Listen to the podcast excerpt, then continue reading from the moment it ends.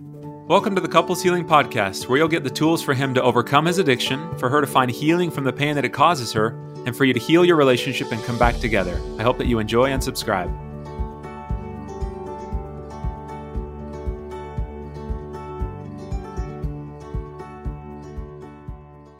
Today, I want to talk to you about how to eliminate scorekeeping and resentment from your marriage. I know that so many people, especially when there's been a, a, a, sense of pain and betrayal and hurt and broken trust due to pornography addiction, due to sexual acting out, there's a lot of unresolved issues that so many people just carry around for such a long time. And I think these issues, it's very easy for them to surface in resentment and scorekeeping and you know, playing the victim and all these things. So I want to share with you a couple of ways that you can start to consider how to work with this in a way that you can actually find results. Now, the reason why I thought about this podcast, I was, uh, I'm in different uh, Facebook groups, and sometimes I just share like different ideas and tips or strategies or tools or resources.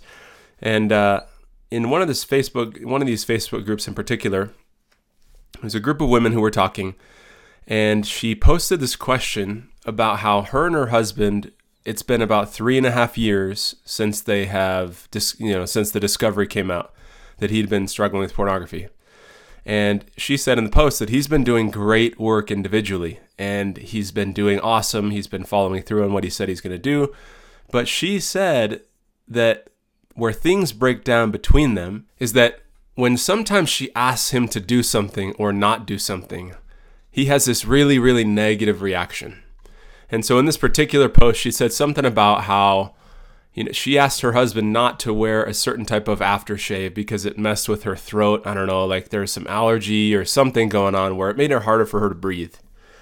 And so in the post, she said that her husband would like get so upset and respond with, "You're why are you trying to control me? Why can't I do what I want to do? Why are you always controlling me?" And then she's just kind of frozen and like, "Well, what do I even do?" Like every anytime I bring something up, he just responds with these this list of grievances and he brings up the past and he nitpicks and does all this stuff and we just can't get past this. And there are some people on there who are like, well, you know, maybe this is a reflection of his of his recovery work. And she's like, no, it's not what it is. It's not that he's not doing his work. He's doing great and he's in a different place individually. But between us, there's this massive breakdown. And as a side note, uh, at the very end of her question, she said, Is this something, is this common for addicts to do? And whenever I hear that type of language, oh, it always rubs me the wrong way. And let me share with you why. When she says, We've been, you know, he's been doing great for three and a half years, there's not been any slips, he's not going back into old patterns. This idea, this label of addict, I just feel like so it, it does such a disservice to people. And I think this is more of the traditional way of looking at this, where there's, you know, there's two there's two ways to look at this kind of a situation. When somebody struggles with an addiction or a habit or a compulsion, you know, however far along the continuum goes, right? So I, the way that I think about this is there's a continuum of a continuum of addiction. There's no use, use, misuse, abuse, dependence or compulsion, and then addiction. And I feel like there's such a wide spectrum that people fall on. And I know sometimes, uh, you know, a lot of times on the podcast, I'll refer to it as addiction. Not everybody struggles with an addiction, though. Sometimes it's a it's a destructive habit. Sometimes it's a compulsion. Sometimes it's misuse. And wherever wherever somebody is on the spectrum, one thing to keep in mind is if somebody were to say, "Well, I'm not addicted," when I say that, the, you know, when I when I lay out this idea of there's a spectrum of this, the purpose isn't to minimize the issue because even if it's again something that happens only occasionally, the effect is what I like to pay attention to. What's the impact of even occasional doing something that's causing damage, whether it's pornography or smoking or alcohol? So I, I'm less concerned about the label and I'm more concerned about the impact that it has and is that person getting the help that they need. So even if they're like, I'm not addicted, and there's this big fight about whether or not it's addiction, it's it in my mind it's so far it's so it's so less important than recognizing if something happens even occasionally and it's having a massive impact, it needs to be addressed. It's not licensed to say, well, it's not addiction, so it's not that bad. Rather, it's this is happening and it's continuing to happen however often or however infrequently. So it needs to be addressed because look at the damage that it's causing. And so, going back to this idea of ad, this label addict, I just feel like it does such a disservice to people who are on this path because when you think about addict, and again, this is such a perfect example. After three and a half years of him doing great, she still refers to him as an addict. The problem with this, there's I think multiple multiple problems with this. Number one, at what point is somebody not addicted? If she says, well, you know, that's that's this old school mentality, once an addict, always an addict. That's just not true. And we've got research that can illuminate what happens in the brain when somebody is addicted and when then somebody is no longer addicted, their brain doesn't react in the same way. They're not actively engaging in the behavior. So how are you still an addict if you're not doing the behavior anymore? Isn't that the definition of it is that you can't stop? So once you stop, why would you still consider yourself or your spouse an addict? Number one, I feel like that's such a big problem because it puts a glass ceiling. It's almost like it's a cage that somebody cannot get out of. And the wife is also in that cage with him. Because if her husband is an addict forever, what does that mean about their relationship forever? What does that mean about the level of safety that she can feel? What does that mean about how they can communicate? Or, you know, it's there's so many there's so many barriers that that label puts in place. Instead of referring to it as somebody is struggling with an addiction, somebody struggling with a, a pattern or a habit or a problem, once you're no longer struggling with it, you can then move on with your life and you don't have to deal with this for, you know, this doesn't have to follow you around forever. And so, again, the idea of this being on a continuum, it's not so important to me where somebody is as much as what's happening and how do we stop it. What tools do you need? What help and support do you need to change this? And so I just feel like, number one, this it does such a disservice to stifle people's growth. And I, I, I saw that being reflected in this post because she says, well, do addicts always do this? It, I hear that and it's just, it keeps people trapped.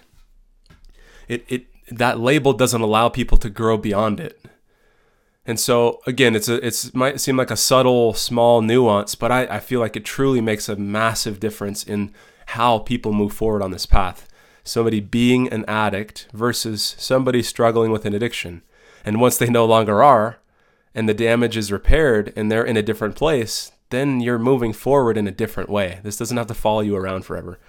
So that was just a total side tangent. But if you're listening to this and you kind of find yourself labeling yourself as an addict or if you still refer to your husband, if you're the wife listening to this, as an addict, I just invite you to consider switching that way of seeing and perceiving into something that's more growth oriented so that people can grow beyond that so you can also feel a sense of safety knowing that it's behind you instead of thinking like well he's an addict and this could flare up at any time.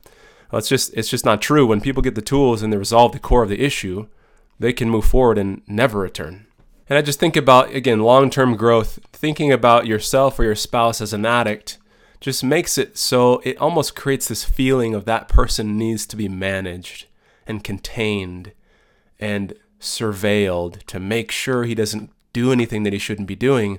Even like in this post example, it's been three and a half years and he's been doing great, and she acknowledged that. So that's just a side tangent in hopes that that hope, you know, in hopes that it helps give somebody some hope that you don't have to deal with this forever. You can just recognize that it's about getting the tools that you need to move forward. And so I think her question, this is the, the reason that I wanted to share this episode, was that when he responds with this resentment and scorekeeping and bringing up the past, it's so important to recognize that if you misunderstand the root of the issue, then you're going to work on the wrong things and not see results an example of this this is not in the uh, field of you know mental health but like i just think about uh, my dad recently has had a cough for like four months and he's been taking cough medicine and decongestant and then he finally sees a doctor and the doctor after 30 seconds was like no you, it's not a it's not the issue isn't the cough that's the symptom. He said that you're you have GERD and i don't even know like all of what that exactly is but it's a gastrointestinal thing or something about how the acid in your stomach comes up to your throat. So it kind of burns your throat, so you cough all the time. She gave him some medicine, and literally that night, he slept better than he had in months because it, he dealt with the issue that was actually the problem instead of misdiagnosing it and focusing on something else. The same exact thing is true when people are struggling in relationships and individually. And so instead of framing this as, is this something an addict does? Do they just bring up the past? Do they just live in this entitled mindset? Somebody in the comments of her post said, well, that's just addict mindset. Ah, and again, like it just rubs me the wrong way because not that I'm trying to defend the husband, I just feel like that label does a disservice to both people, especially the wife. Because if it's if I'm living in a relationship with an addict and that's his mindset, where do you go from there? How do you find safety? How do you rebuild trust? How do you have the kind of marriage that you want to have? And so again, like this idea of you can either look at it as the addiction is the problem and at the core he's flawed and he's broken, which again sets you up to have to manage and contain him.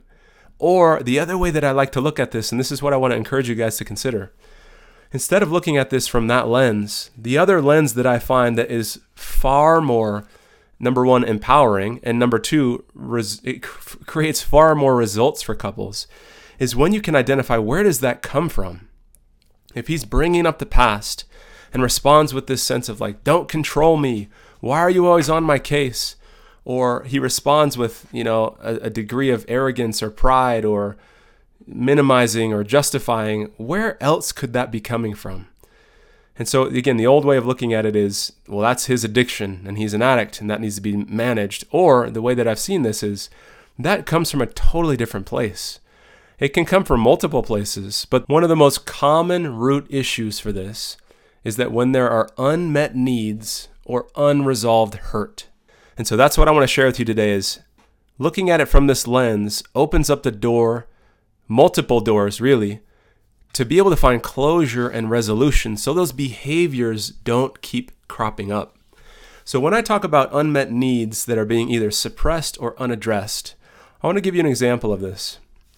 So, I was working with a couple in the past where the husband struggled with pornography, occasional use, and again, despite it being occasional, it still caused big problems in the relationship. It caused her a lot of pain, and they were able to work through that in a very different way. They processed through it in a healthy way. He got the tools that he needed to not go back, and he did he did awesome for a long time. And he had and he's continuing to do great individually with that. And so one of the problems that they faced was that he acknowledged this the use of pornography caused problems, it caused damage, it wasn't okay. He totally acknowledged that. And there was other relationship problems that weren't a result of his pornography use that were not being addressed. And so as they shared with me their situation, he said that for the last decade, they've been married for about 15 years, and for the last decade or so, it didn't matter what he did to try to build their relationship. And the pornography use did not happen throughout those 10 years. It happened through a short span. They had some important conversations. He resolved it, and again, it went away. And these issues in the relationship were not related to that. They were happening prior to him having some struggles with pornography. And so his main challenge was that they were not being resolved. And after a, literally a decade of him trying and crying and pleading for her to let her wall down, for her to be more open with him, for her to be more you know, his desire was to feel like there was warmth in the relationship, where there was closeness, where he felt understood, where they could do fun thing, things together. Something that everybody would want in a relationship, right? He was just like he that was such an important thing for him that was not there. And there were reasons for that within her. She described just feeling like there was a block. It wasn't even related to him, it was from prior relationships. And so he could not figure out how to break through, which caused him to start to feel hopeless and discouraged and all that pain, that loneliness, that hurt slowly turned into resentment. and then that resentment turned into anger and frustration that ultimately, when they started working with me, had not been resolved yet. They had a huge blowout. They talked about getting divorced.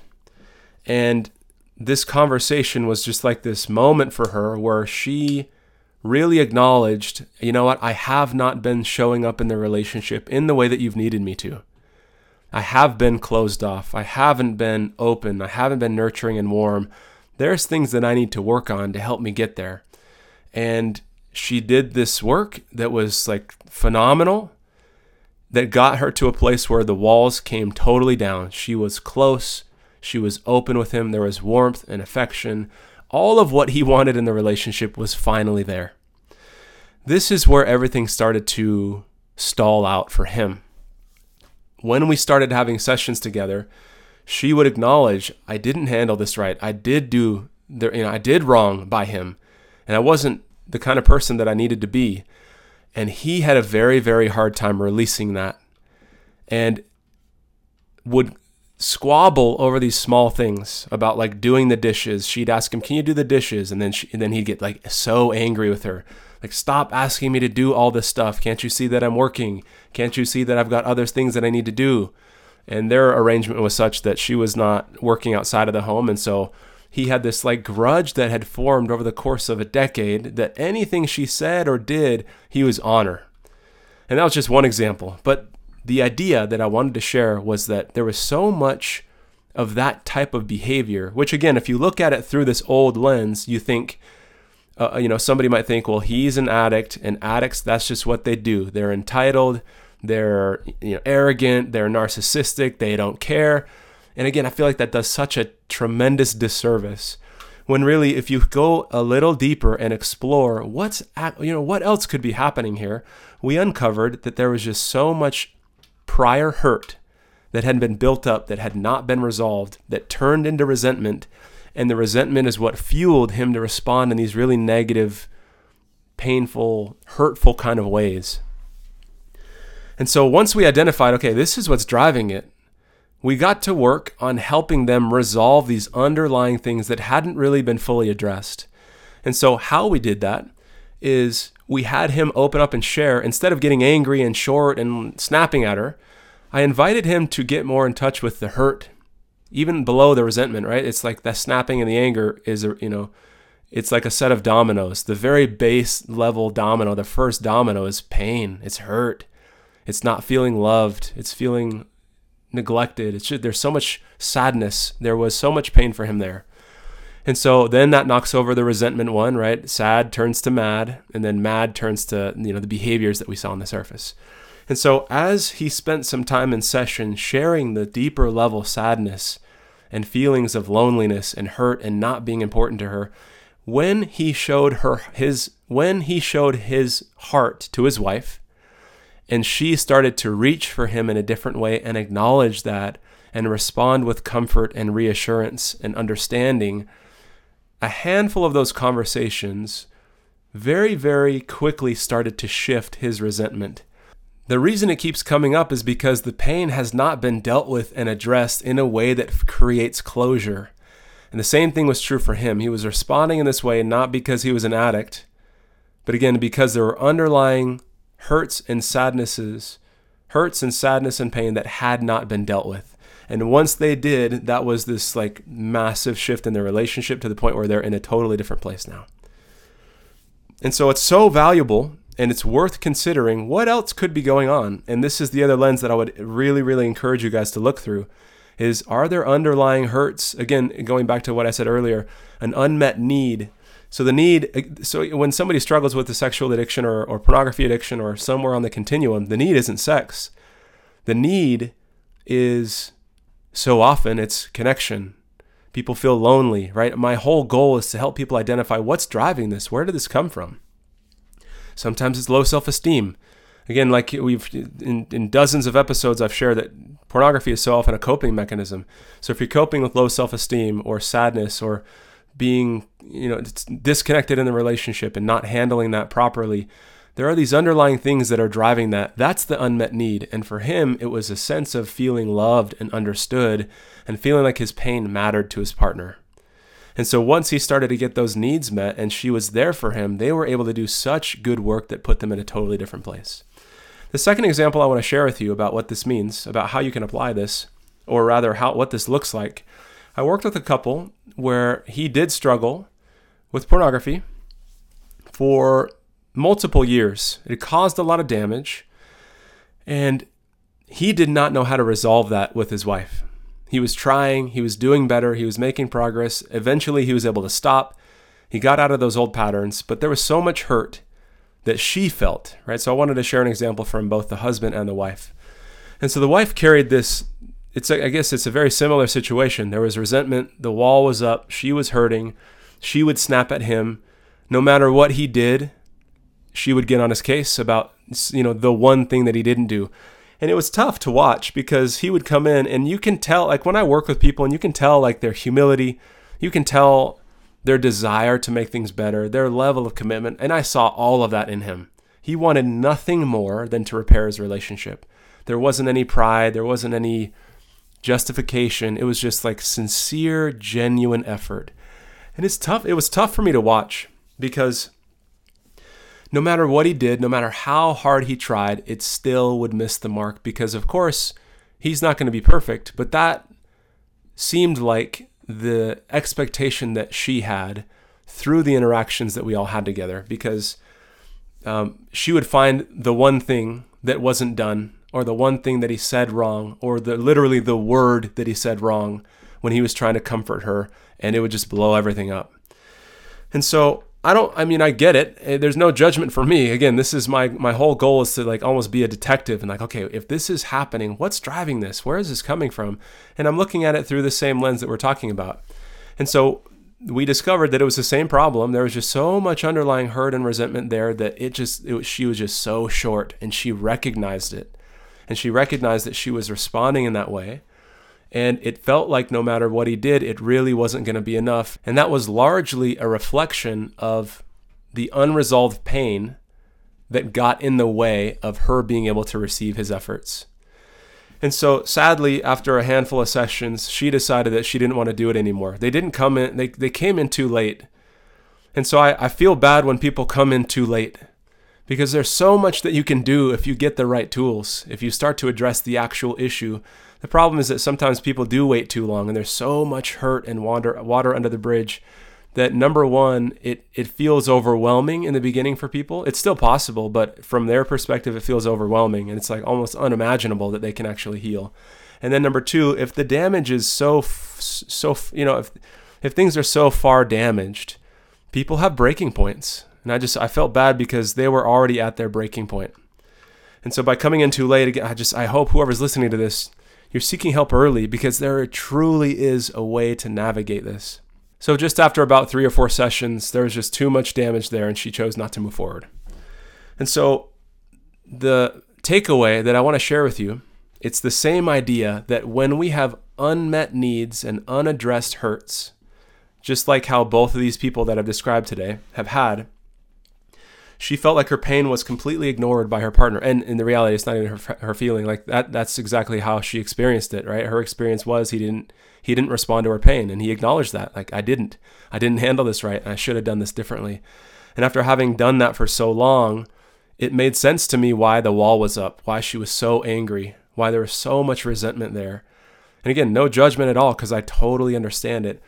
And understanding it is such a key part of this process so that you can actually address the root of the issue to find some footing and actually make some progress. So, my hope is that as you're listening to this, you can start to look through this lens instead of the old one where he's the, the addict and the problem that needs to be quarantined or separated. It's there's something driving this. Can we figure out what this is? And once you identify that, then again, there's a set of tools, depending on your situation, depending on what the need is or where the breakdown is, that you can implement to truly create change. And so I just want to encourage all of you who are listening to this to consider your relationship or yourselves individually through this lens and try to understand what's missing here. What is being unaddressed? Is there unmet needs? Is there unresolved hurt and pain that we can work through so that you can finally find some progress and move forward. So I hope that that helps as you consider that this week to then give you some action items that you can take some steps towards resolving, finding closure, and then being able to move forward.